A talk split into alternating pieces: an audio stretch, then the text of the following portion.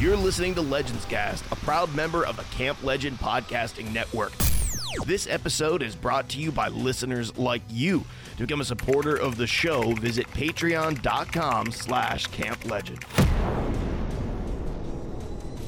Hello and welcome to Legends Cast, the season four of the starter set. My name is Mark or the Lift, and I hail from outside of Pittsburgh, PA. And with me today is my legendary, never faithful co-host, Dead Broke Nerd, and my catastrophically creative and eternally optimistic co-host, uh, Gibbles and Bits. DBN, we're going to start it off with you today, brother. How you doing today, man?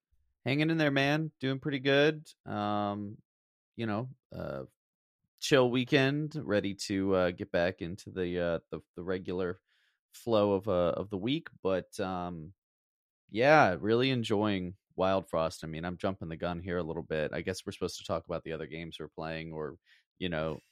Just shoot What's the going shit. on in but, our lives? But Yeah. Wildfrost has been awesome. Been playing a lot of that. Been playing some Pokemon Unite with the boys, uh, and uh, also trying to knock out some of the last few, you know, things I want to get done for Destiny before the next season, which I think is going to bring a ton of really cool changes. And like, uh, I don't know what the like, you know, seasonal activity or anything's going to be at. I think there's some leaks and I think there's some spoilers and stuff, but I've just been reading some of like the weapons updates and like some of the balance related things they're doing, and it's like this looks awesome, and I'm here for it. Bro we gotta we gotta get i gotta get back on and play. I thought you like i didn't know you were playing still. I haven't played much in the well i didn't get a lot of time to play especially when i was like really sick for that like three four week span and then i was traveling like once i got better. So like i haven't had a lot of time to play but i i, I logged on yesterday and played for several hours and was just like yeah i'm i still i'm still loving this and i think this season i also want to like knock out a lot of like the weapon patterns and like collect those um i'm not much of Sure. a collector of other things i'm also not a power grinder but i do like to be able to craft cool weapons and so i've been trying to collect the patterns for that well i collected all the patterns and i did power grind my characters which is what made me sort of like l- lose interest sort of like the seasonal activity storyline sort of Mhm, stopped after week mhm. four or five and so haven't really had much of a reason to get back on and play the same stuff but what i did do this week was finish pokemon arceus legends and start pokemon violet oh nice Um, and uh, I will say this: so two things. Arceus Legends was way better than I thought it was going to be. um, if you're going in looking for a Pokemon Breath of the Wild mixture, you're going to be disappointed. That's not what this game No. is.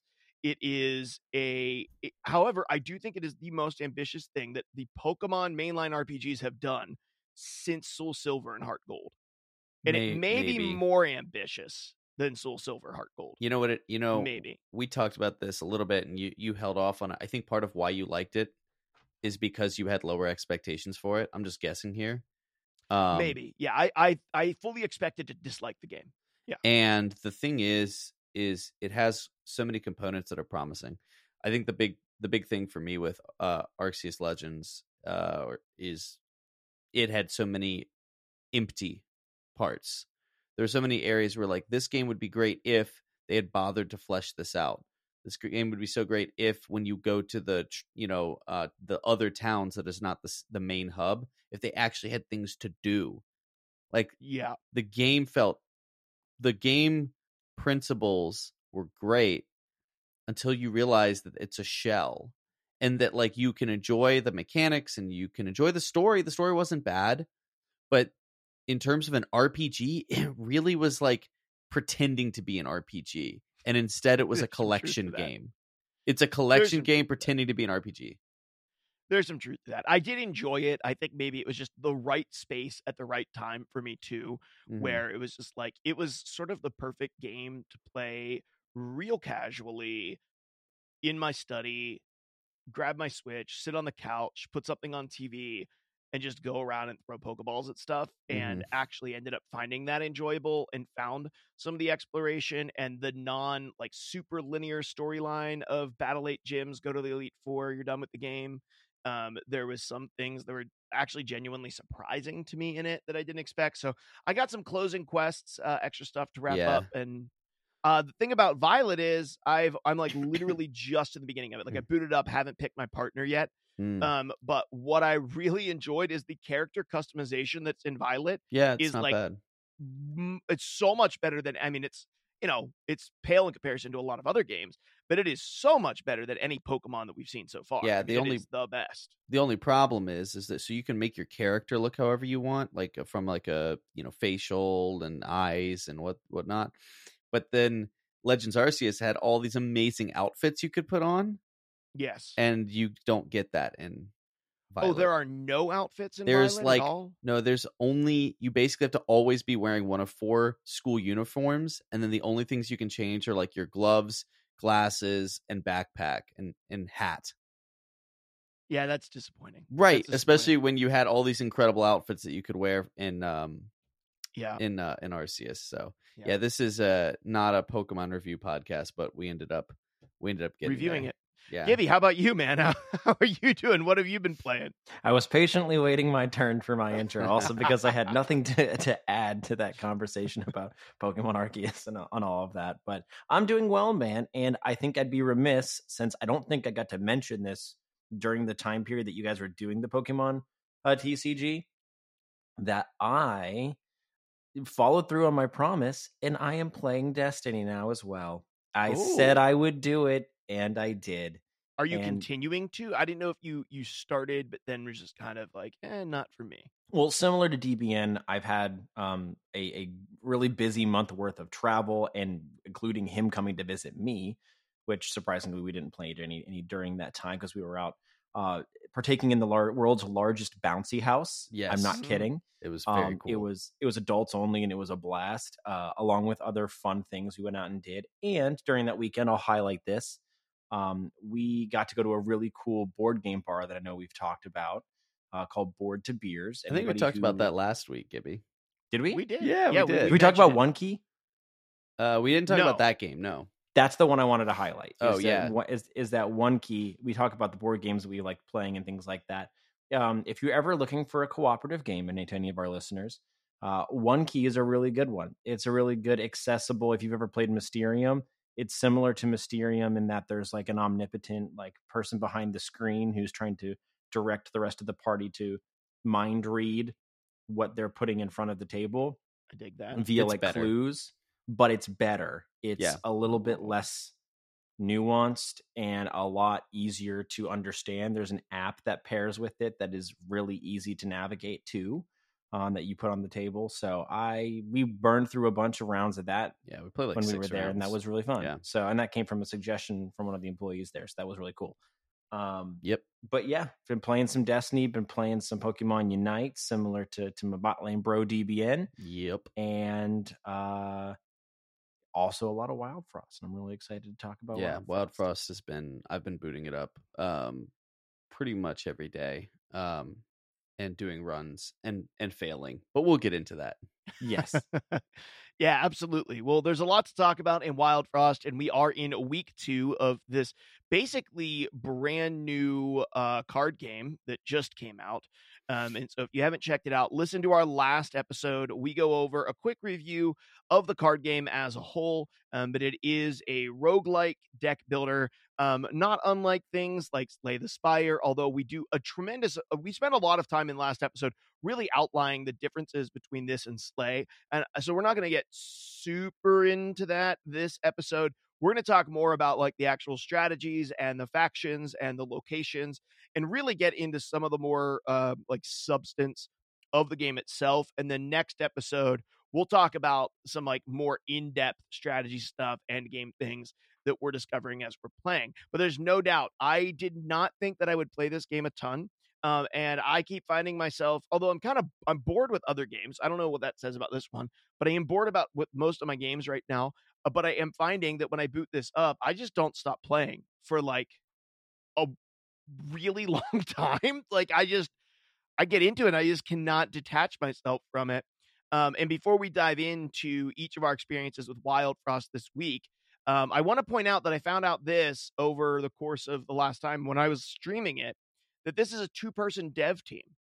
Um, like two people developed this game. wow that's Which is- impressive Pretty freaking impressive because it does not feel like an unpolished two man project. Mm-mm. I mean, it feels very polished. if anything one of the things i really like about it is the polish yes. I, I mean, it's just done so whimsically and also absolutely brutal um but it made sense as to like my, i was like kind of curious like i i beat the game for the first time i completed a run um since last we recorded and i thought to myself man it doesn't feel like there's a lot here um i was wrong there's tons of replayability in this game and i'm still unlocking things but at first i was like that and that's when someone said well it is a two person dev team and they are going to put out updates and new content I was like, okay, that helps a lot. It makes a lot more sense. DBN, tell us about your week in uh in Wild Frost. Uh, you know, where have you gotten? What have you unlocked? That sort of stuff. Sure, yeah. So I uh so Gibby and I had played it together um and had kind of gotten like cleared the first run um where you get, you know, you complete the you, you beat the I think Frost Guardian or whatever it is at the beginning and then go back Yep. to town. Um and we had done that together and so i had to kind of get caught up on my own account uh and so i think i might be a little bit behind you guys um but no i have unlocked um i've beaten the frost guardian the first time. I have unlocked um all three factions. I've unlocked three pets. Uh i've unlocked a couple you know inventions and some uh, com- uh one or two companions. So like i've been and part of what's fun is that you can go into that run looking at the quests you have and sort of make some decisions in order to like fulfill those little you know town quests which has been fun. Yes. i have not yet uh uh defeated or uh, completed a second run um and it's interesting. I've been close but what happens is i uh i have made the mistake of multitasking oh, bad choice in this game. the, the because and it's funny it baits you into it because at the beginning you know you feed you you fight the penguins uh you know or the whatever the little uh Hey, they're tough. well they're they're they're interesting uh but you can usually take down the first you know half of a run without really focusing too hard right but the second half of a run will punish you if you are not fully focused on it. Um Absolutely, it will. and I have a few uh very big face palmy moments where I was in control of a game and then just like tried to you know put the put it down you know answer a text message or write an email and then boom I clicked go without having read anything and then uh killed myself.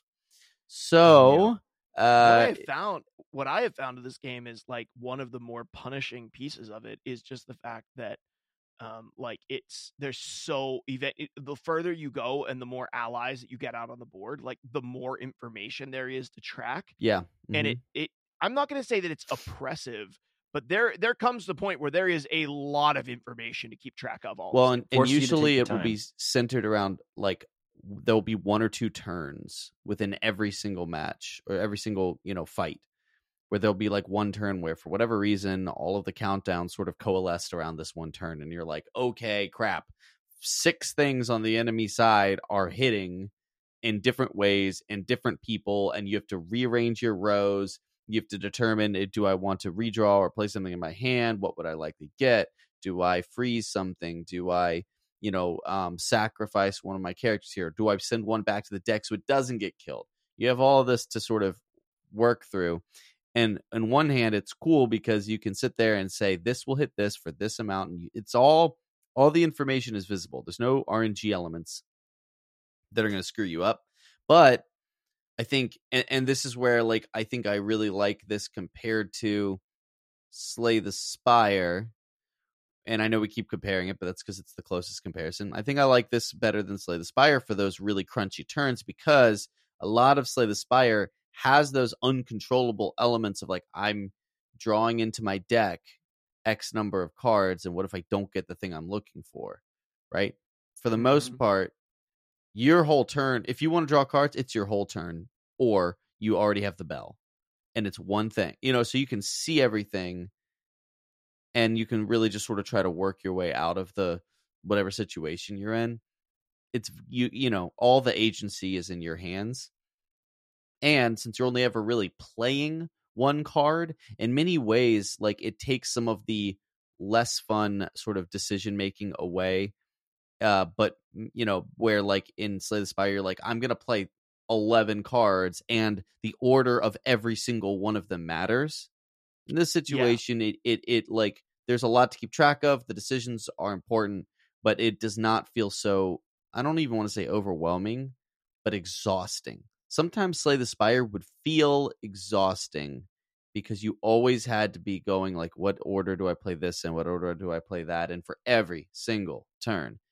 Unfortunately the main thing you have to keep track of is like where am i moving my units and what like setup do i want them in and i don't know what it is but for whatever reason that part of the game is probably my favorite it's like moving them between the rows and putting some of them in front and you know moving one to the back strategically i just i find it incredibly appealing yeah, no doubt. I think that that is I think that that is definitely a really interesting and fun part of the game. And I've had a really good week with it. I found a couple of combos that I really liked, unlocked a couple things. I, at this point, have beat the last enemy uh, one time, and I have been completely and totally incapable of getting back to him um, to be able to clear again. Uh, I I do keep hitting some walls. It's like very interesting depending on the assortment of enemies that you come up against. Man, you can be in a really good situation because you got Fury and you went for a Fury build, and you can be in a which allows you to attack multiple times when you trigger.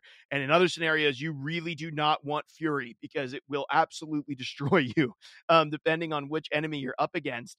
And I've just had that experience over and over again. But I have found that I just keep coming back to the game. And there's a faction that I really enjoy now. I'm going to get in a couple of minutes to the actual, um, uh, like the actual, uh, uh, individual, like the locations that you can go to on the map and like how those things actually augment your deck and change your deck. But before I do that, Gibby, tell us about your week in, uh, in Wildfrost. What was your, what was your experience like? Yeah, my week in Wildfrost uh, has been good. It's, I have made a lot of progress. Like Ian said, uh, when he came to visit me in, in, in Memphis, we was when we were initially kind of booting up the game and kind of navigating and learning the game, and we stacked together quite a run. Um, and we defeated the first kind of round of of the the shadow boss at the end. Um, and it has been a tough. It was, I'll say, was as a spoiler. It was a very tough run to surmount um, because at the end of that run, like I, we just had a combination of some very beefy followers that, uh, for those listening and are not maybe understanding what I'm what I'm talking about, when you beat a run, the the combination of followers and the champion that you beat the run with now become the new boss at the end of your next run that you have to defeat every time you go into the game. So it increasingly it gets harder and harder to beat the game and I got really close one time and forgot that after you crack the shell, essentially get rid of the health pool of the the final boss, that then the shadow darkness soul fiend, whatever it is, comes out, and he's got a whole new health pool. So I basically went aggro and punted a bunch of damage into the into the boss, and then he broke his shell and had this big health pool again. And I was like, oh no, I'm in trouble, and I lost the run because of that. But I have beaten the boss twice now, uh, including the first run the DBN, oh, and I oh, did. Nice. Um, and I've gotten a lot of the the places unlocked uh, in the town, and I've started kind of looking at specific quests. I'm about to try to about to unlock unlock the fourth follower. Uh, that you can get the fourth pet, I should say, uh, option. I'm I'm one away from from the fourth, fourth pet, and I'm starting to look at some of the charms quests up top that you can unlock because that seems like a really interesting um, kind of quest thing to to look at and um, try to tackle some of those because you'll unlock those for the game. And I really do think that charms are a really fun aspect to be able to add on to some of your your uh, companions and followers as you're going through runs. So I'm going to try to knock some of those out here soon.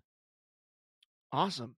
So let's talk a little bit about how the game is played. If you've played games like this before, you will be familiar with the basics of how the game is going to go. You're going to get um, your base set of cards, and then throughout the game, you're going to be able to build a larger and larger deck of cards and add cards to your deck throughout, and then augment those cards, and then also be able to pick up these things called charms as you make. Well, I guess they're called bells. They're called bells, not charms.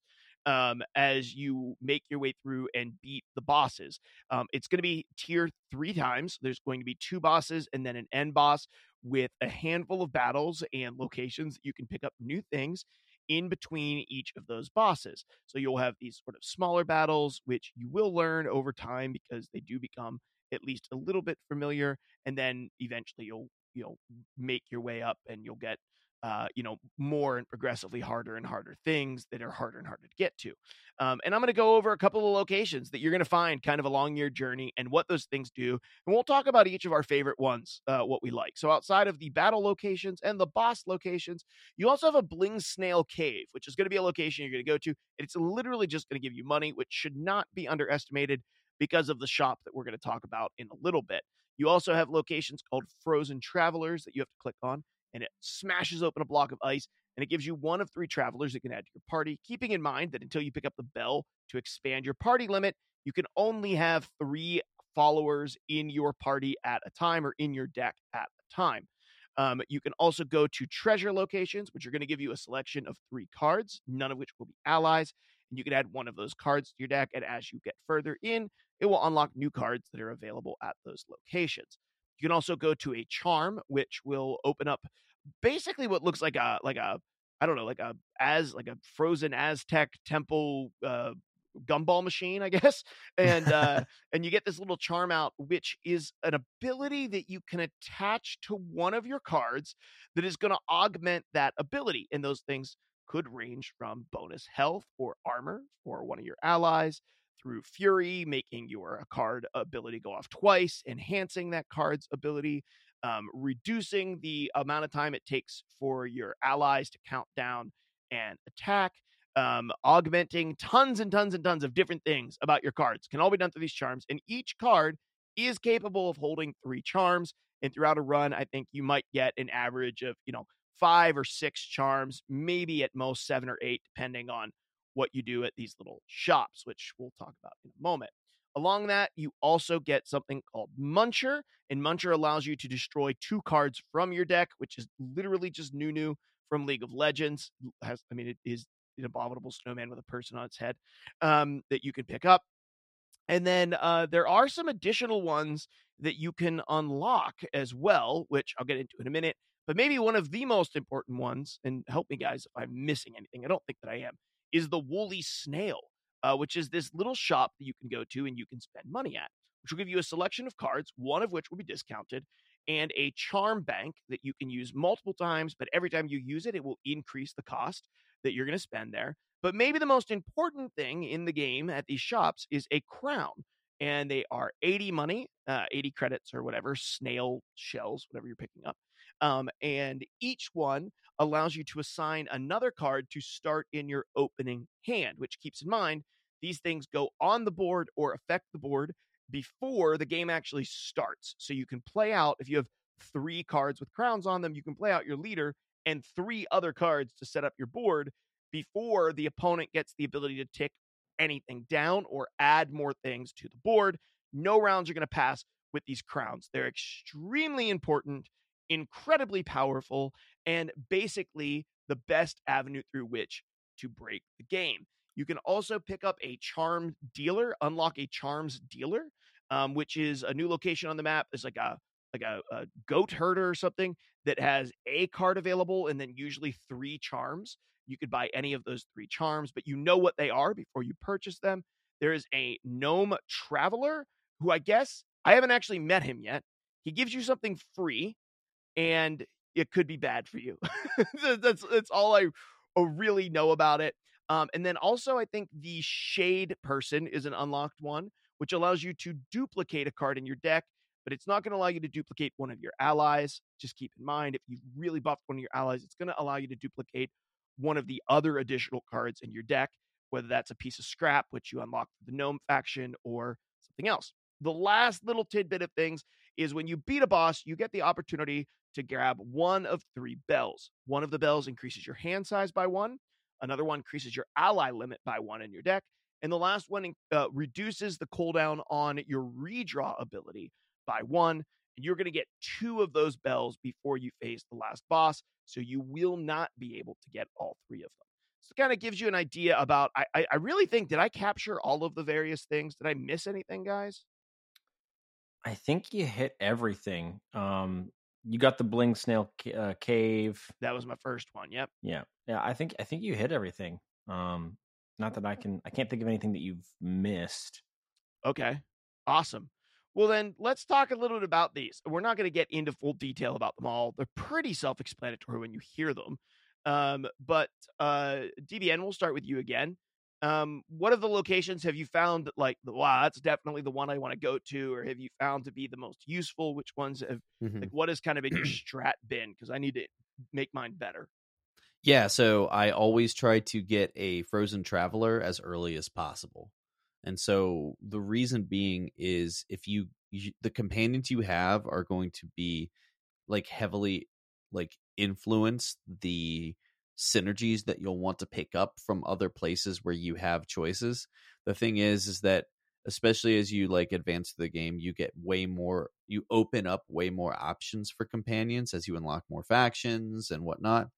And so the idea being like in my mind, this is at least how I've been approaching it. Hop to the like the closest frozen traveler, sometimes even two frozen travelers if you get an option to go to two in a row. And then basically hunt for ones that have synergy. So whether that is okay, these give peppers to everything. Okay, well that's great. If these things give peppers to everything, the next time later in the run that I go to the woolly snail, I'm looking for any cards that they have for sale that will help with my synergies for peppers or for shells or for whatever the you know the the synergy you have is. And sometimes you'll be given a bunch of uh of companions that don't do much for you or maybe just don't synergize super well. But that's okay because if you know that right out the gate, you don't go over to the um uh, to the treasure pile and start picking up mushroom related cards only to find out that you go to the frozen travelers and no one none of your companions care about mushrooms right so i much prefer and in the situation where you have a very you know um disparate grouping of of companions one you can keep going back for more companions because you can cycle them in and out of the deck as needed so i've had runs where i had like six companions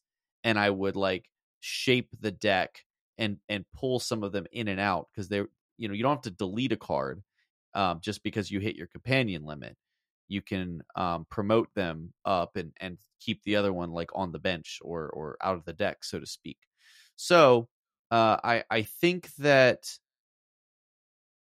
that that has always been my go-to strategy. I tend to not really um go to charm dealers super early in the run because the temptation there is going to be to put the charm on something that is likely a, a starting card and that may not actually Mm. be good.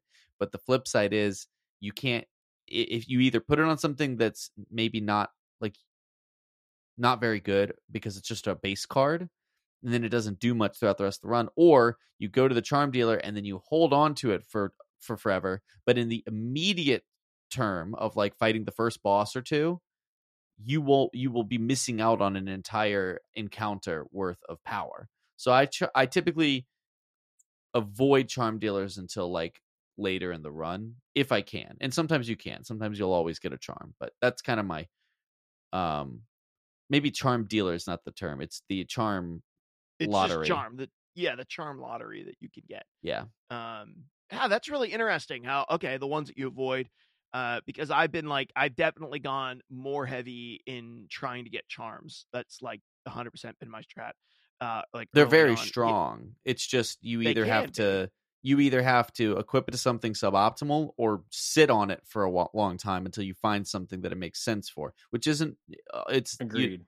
Yeah, it isn't always wrong. Sometimes you you're like, well, I have all my companions already. Doesn't matter. Let me go get a charm, and if it's not great, I'll sit on it. No worries. But uh, and then the other thing is, uh, in my opinion, uh, this is just maybe there's a, a, a way better Wildfrost player than me that would yell at me for this, but I think you always want to save 80 money. You always want to have 80 coins all the time so that when you go to the woolly snail, you can get a crown because the crowns allow you to um, pick a card in your deck that will start in your opening hand and that you get to play before the battle begins, which is huge when you start getting followers that synergize or companions that synergize. as well as certain like setup cards that are normally low tempo, things that will buff their attack or reduce their cooldowns or you know give them peppers or whatever it is or or or um you know items that'll go on the board and buff other things that's especially true for like the uh the the I guess gnome faction or the tinkering faction. And so Mhm. it feels like um you always want to hold on to 80 coins and anytime you visit the woolly snail, get a crown.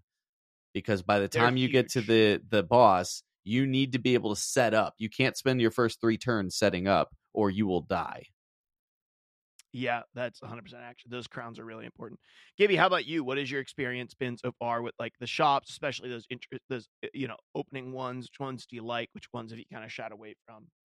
Yeah, I mean, I'm full on board with the crowns. Uh, I think that is a great thing to do. I think that's been the linchpin of a lot of my runs. Is that um is is the shop that you get as you're going through runs? Like that's what I look for. And there, I will intentionally, if I don't have a whole lot of money, I will intentionally kind of really, regardless of whatever's on the other side of the other path, because yet a lot of times after you get through a battle, you get two paths to be able to choose from. I will go to the other path, knowing that they're I'm, better off not wasting a stop in the shop because I'm not going to have enough money either for a crown or most likely something that is going to be valuable added to my deck. It's not going to. I'm not just going to add something just to say that I did it. Um, early on, I, I think some of the earliest choices, um, with your companions or whatever it is, or the um the animals that you add, the pets. Pets Yeah, are the word. That Uh, word. okay, those those introductory pets, like Yeah. the ones that you get just starting out. Yeah, um i think i've in a lot of cases almost entirely always gone snoof uh because of the the the snow the snow effect is so good Yeah. That i think it has enabled me to at least get past the first um spot or two where i can then if i really want to start choosing to add more companions and i don't have a problem benching the pet at that point. That's a great point. That's a really Is great like- point, Gibby. I totally is agree. like it's though there are have been runs where I've gotten I pick a champion, I've picked a pet, and then I like they just didn't jive and it wasn't Snoof. Maybe it was Snoof, it doesn't matter. But like I've got I've had plenty of runs where like, okay, bad luck of the draw, or maybe I didn't get a good synergy here.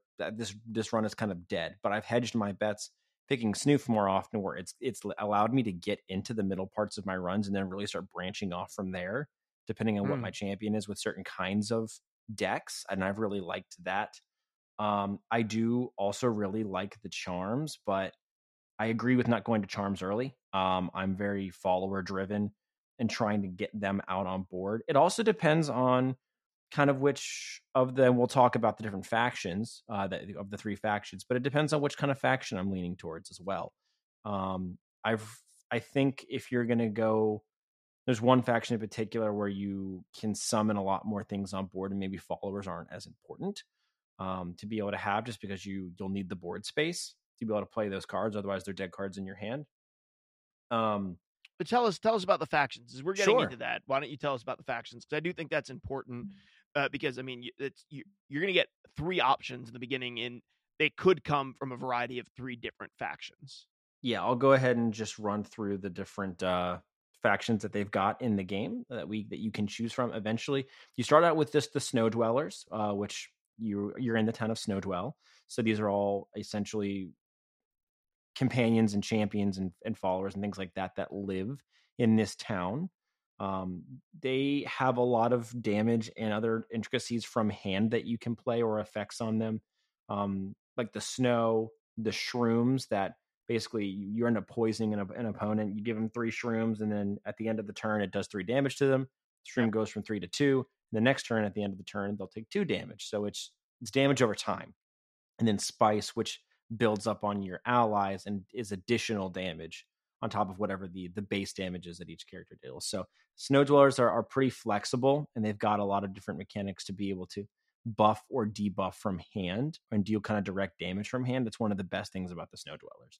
The shade mancers you get as your second faction um, they summon spirits absorb attacks kind of sacrifice um, some of their your allies to be able to summon other allies that are kind of behind a shell or for bonuses to the rest of your board um, so they are ones where maybe uh, as you're going through a run, it's maybe not as important to break the ice and get additional followers as much because you can summon almost as an item as a card from hand. You can use the cards in your hand to summon something onto on the board similar to what you would see as a follower. So they've got a kind of a lot of sacrificial aspects of it. It's it's it's a give and take with them. Um, you may not have a lot of tempo early, but you can end up building into that depending on what you end up putting on the board. Yep. And then the last one you get is the Clunk Masters. Uh, they are hailed as the lost tribe of the gnomes, and their their art style and the, and the characters themselves definitely embody that with their acorn helmets and having a lot of shielding and things like that. Um, you are, get introduced to a new mechanic with the Clunk Masters of Junk. Um, so some of the cards that you have in your hand uh, from items or from the followers and companions that you that you put into your deck create junk. And just as it sounds, junk does nothing, but you can turn that junk by recycling it into other things um, using cards to create machines or more powerful effects. Or some of your followers say, if you play a junk to it, almost as if they were tinkerers and inventors, they can turn that junk into something like an extra attack or like shielding. So junk can be important and can be good, but you need to really stru- structure your deck around it properly in order to make use of it. Um, and, you can create other machines and weaponry.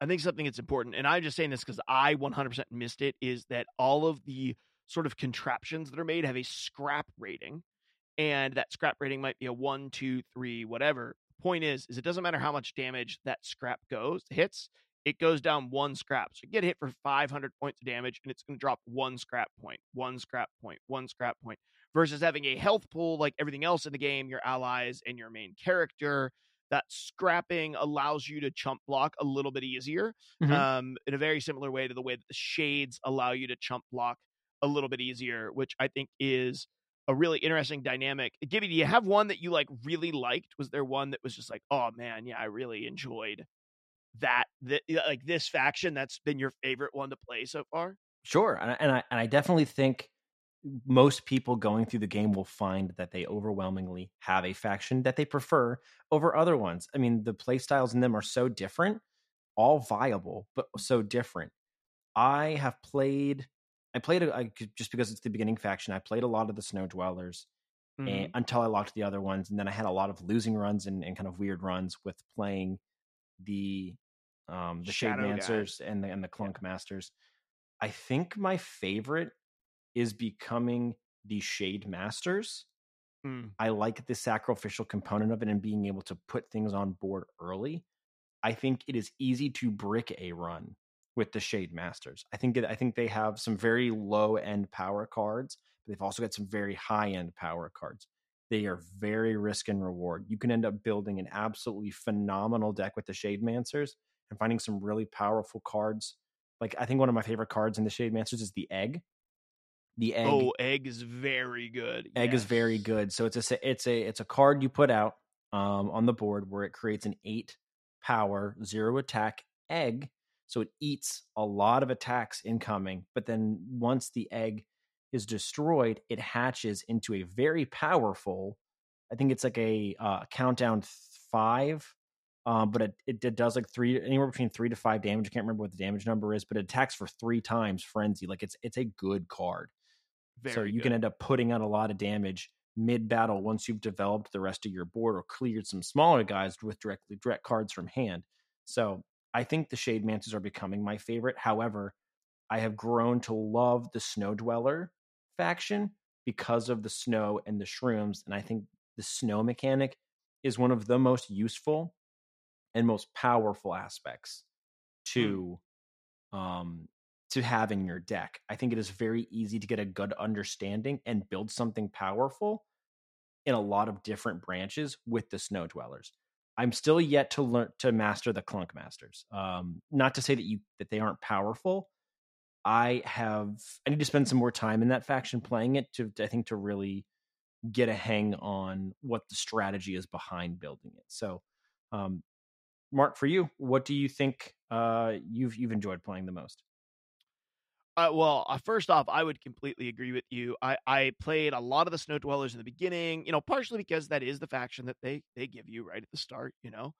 um, but also partially because I liked the tankiness. There's a lot of tankiness in the Snow Dwellers that I really, really did enjoy. I thought that it was, uh, I thought that it was fun and intriguing to play.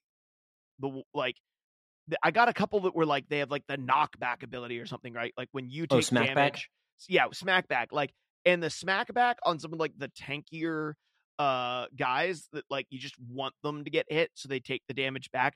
I found to be super super fun. I really really enjoyed that about Snow Dwellers. The shades have been my favorite, and I cannot. Uh, that's the one that I beat it with, and I really like the sacrifice. Uh, I have a run going where I'm playing a. Uh, it has like the chicken. It looks like a chicken, but every time it dies, it's like a Hydra that comes back with another head. And you keep sacri- You have to sacrifice it, but every time you sacrifice it, it comes back with two more health, two more power, two more health, two more power, two more health, two more power. And it's time consuming, but it's really fun. Um, and I found that like getting that out or getting the egg out with the crown early, just to give yourself a chump blocker that becomes something more powerful that you actually want to throw in front of your opponent's Mhm. early board is really fun.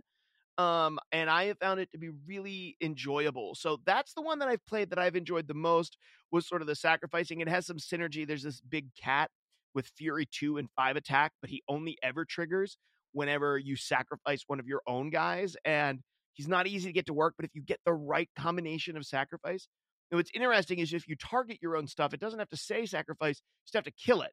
So if you play uh, the egg on the board, for example, when it's down to two health, you can target the egg with, say, your tar blade and kill your egg, and that counts as sacrificing it, even though the card doesn't read sacrifice something.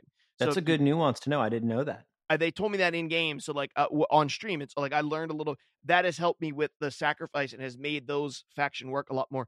I found the gnomes to not be easy. I found I have found the gnomes to be really really difficult to make work, and so I haven't been able to get as much success with the gnomes. And uh, I we lost DBN at some point in here, so uh, like in the in the middle of our conversation about factions, he got like a work call or something. It looks like maybe he had to maybe he had to bolt partway through the episode today. Um, but was there anything else, uh, Gibby, that you felt like you really wanted to highlight in terms of like the bones of this game? I feel like we've covered all the stuff that you get, a lot of the cards you get. You did a really great job of covering the factions, what to expect from each faction as you play. Mhm. What are the other things that we're missing uh, in this episode to cover like the basics of the game? Um, I would say there is a little bit of memory to know about your um there's always a little bit of memory to know about the opponents that you're gonna you're gonna end up against. You will s Mhm. end up seeing the more runs you do, you'll end up seeing more familiar bosses and, and patterns. Similar to what I said, I didn't necessarily like as much about Slay the Spire, or it was a core element of a game like that, but there is some of that in here because there are a limited number of different uh, bosses and runs that you'll end up going up against. And I'm sure that's something that the developer team will end up adding to is the different opponents that you can end up running up against in a run. But um, I would encourage everybody as you go through runs, you're going to unlock new things in the town and don't be afraid to just spend some time in the town and get familiar with some of the quests because I think one of the most fun things that I'm now kind of getting to is building runs around certain quests to try and unlock them and they're Mhm. almost like little nu- nuanced challenges to be able to do. And I think this game does a very good job of being transparent about maybe some of the achievables and unlockables that you can get by doing certain challenges at the hometown of Snowdwell. So take a stop whenever you you'll eventually unlock new places like the hot springs for example or the workshop. You'll you'll you can stop in there and see what you have to accomplish to unlock the next thing. So be familiar with those things as you um as you go into a run because you may get the opportunity where there is some synergy within your your deck that you can work towards trying to accomplish one of those things Yeah, absolutely. DBN, we just spent some time talking through uh sort of like the different factions and uh Mhm. just having a conversation about what ones we like the most. For you, what was the faction that that you have liked the most out of the out of the three in the game? Yeah, so it's interesting. I've had the most success with the first faction. Um, I don't remember what they're called. snow dwellers. You have the snow something. dwellers, the shade mancers, and the clunk masters. Yeah i've had the most success with these snow dwellers um not just because you sort of start the game with them but because i think they have the most versatile kits.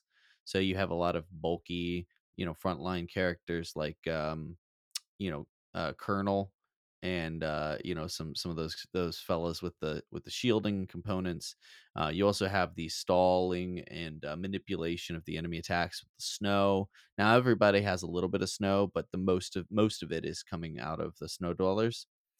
Um I think that I had one run that I'm very like irked because I think I was gonna I, th- I think it was unstoppable if I hadn't screwed it up. Uh like only I could have screwed up this run for myself, which was a clunk master uh run where I had this uh this guy mini mini Mika or something like that Okay. uh, that you basically you can instead of like using junk for um the really high powered contraptions that consume it um you give mika the junk as an action and it gives it an additional fury and so over the course of the game you're looking for opportunities to just put junk on uh mini i think it's mika i don't i'm not 100% uh to give it to right. this to mini me i'm going to say mini me from now on it's, uh, it's new name.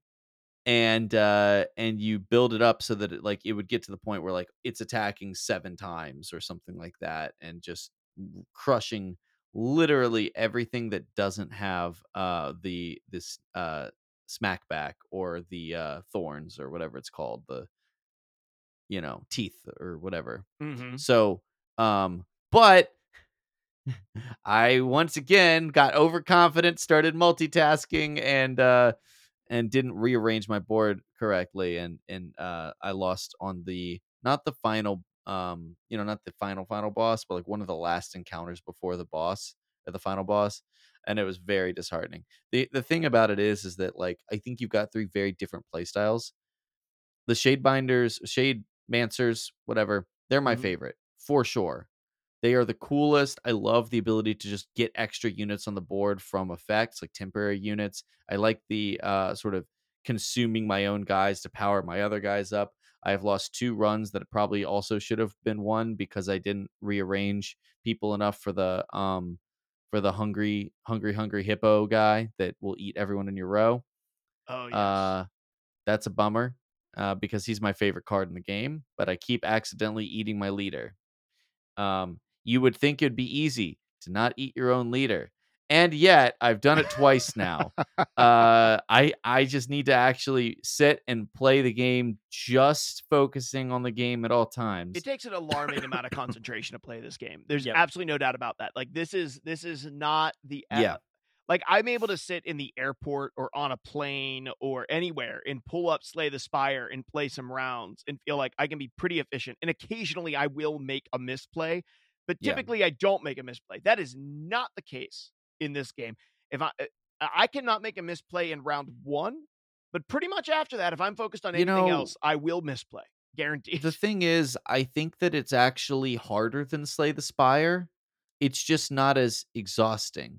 Oh, it's way harder. Is that- this game is way harder than Slay the Spire? I, you know, and I'm sure at like certain levels of Slay the Spire, there's like it, it'll like peak into difficulty. But the thing is, is that like I I actually just think this game is harder, and I'm I'm happy. I love it. You know, um, Slay the Spire is interesting. Where when we talked about it a, a while back, um, I I beat it pretty quick. At least I, I at least I, I completed the initial run with all the characters pretty quick, and then was like, ah, I don't know, what else do I do with it? It didn't sit with me long enough for me to fall in love with it, if that makes sense. no, Um, I I think it did. Um, I, I think that does make sense. I I'm just looking like 1, 2, 3, 4, 5, 6, 7, 8, 9, 10, 11, 12, 13, 14, 15. Like between a boss, there's like 15 Mhm. encounters in Slay Yeah. the Spire. Whereas not 15 fights, but 15 in- encounters. encounters, but it could be 15 fights because you can, well, it might be like 13 fights. I think there's a couple that force you to take treasure chests, but for the most part, like you can fight every round if you so desired. And in this game, that is not the case. There's like one. Oh, you're or talking about Slay. Slay. Yeah, yeah, yeah. Slay. yeah. In this Slay, that's all of those fights. In this one, there's only a couple of fights between each boss, But they're Like, tough. Oh, they're very hard. Yeah. except for the first one, and I've lost on the first one before. Oh, me too. Yeah. well, I've managed not to do that so far, but Yeah, I've lost on the first one. Let me tell you, I've almost lost on it. here's be fair. something that you do not pick up whenever you choose your leader. Any leader that has the word aimless written on them. That is not that is not your leader. No, That's the wrong leader. do not pick that up. that's a now folly. I'm going to do it. Fury, yes. Snow, yes. My, Poison, okay, let's do this real fast. Uh, what is everyone's favorite um leader that they've either picked up or built? Ooh. Uh, I can I can answer that. So I think my favorite leader is there's a snow dweller that has I think it's three attack and fury two, and whenever Mhm. it hits, it gives another random ally uh two hot peppers. Um, I've got a run currently going with that one. Okay, that one's awesome. And so I combined that with another guy. It's like a 1 1 that when it dies, it gives a random ally Fury 1. And Mm. so, and I started with those two. And the third card that I had that started was the little fox guy that starts with Fury 3. So what would happen is I would put those three out. The first guy would die, and I would either get two Fury 3 guys, Fury 3 leader and a Fury 3 uh, Foxman, or I would get a Fury 2 leader and a Fury 4 Foxman. And then every time my leader would go off, it would Just just get chili peppers. it would chili pepper onto my Fury 3 or Fury 4 ally. And he would, I, I mean, I had him hit like in one round, like 85 points of damage. Just like thump, thump, thump. Because I I've got all the Yeah. chili pepper stuff and just like dumped it on him for Mhm. like these really big burst turns. I liked that one. Uh, the other one that I really enjoyed, leader wise, uh, was I just had a guy that was super chunky with like the Mhm. the the slap back mechanic. yeah. Um, mhm. and that was all that he had. Like six attack, could never attack, just slap back or whatever. And uh, I got like the charms on them that gave him bonus health and bonus armor. And then I got uh, the ally that every time he takes damage, he gives armor to the one behind him. And so yes. I would buff the uh, Colonel. yeah. I would buff the crap out of Colonel. And right before Colonel would die, I would pull him off and heal him. And I'd have a guy sitting there with like 25 acorns and 15 health that's Yeah. knocking back for like six to eight Mhm. and he would and everyone would just punch him and he would like smack dead smack dead smack dead that was really fun as well I think I think Colonel has is maybe the best companion in the game. Um, at Very least uh, it, top tier. And because it innate, there's a lot of cards that say when I get hit, there's a cool effect, but they don't always have enough health at the later stages of the game for that to be like capable. And he's able to sit there and give them enough shield that they can start, you know, giving everyone chili peppers or giving everyone or boosting up their own, um, you know, fungus ability. I think Fungan does that. So, anyways, uh, Gibby, what is your favorite leader Mm. you've built? Favorite leader I've built is I went with a shroom build on one of mine, and it was a leader who had I think it was like long shot or whatever it is, um, and he had a you had a low cooldown and applied three shrooms on long shot. So I was able to control the board a bit better by utilizing my general to clear out some things from the back over a couple of turns. And I also was able to use the snow mechanic knowing exactly when something would reliably die because of the the shrooms that were on somebody in the back. And I I was able to preserve a lot of my front line because of that, taking minimal damage on the front, knowing that I could take care of whatever was back there as long as I took care of my front, if that made sense. Like I was able to, it, made it a little bit, it was a run where I felt very in control of my own board. And regardless of what came out, because they like to put a lot of glass cannon, shallow, shallow health pool, but big attack, or just attacks often uh guys in the back and put some of the big bosses up front to make sure like to make make sure that they're protected but I can take care of that. So like it was able to I was able to do with the bosses better because I was able to mitigate some of the backline that I typically wouldn't be able to get to or have to burn a lot of turns on with items from my hand to be able to get to. So I liked uh, I like a lot of the stuff that's a long shot as well. oh that's cool dbn how about yours what was your favorite that you made Very, very simple. And I felt very excited. But this is my favorite run. This is the run that I beat the first Frost Guardian with. So I'm terrified to have to try to kill it.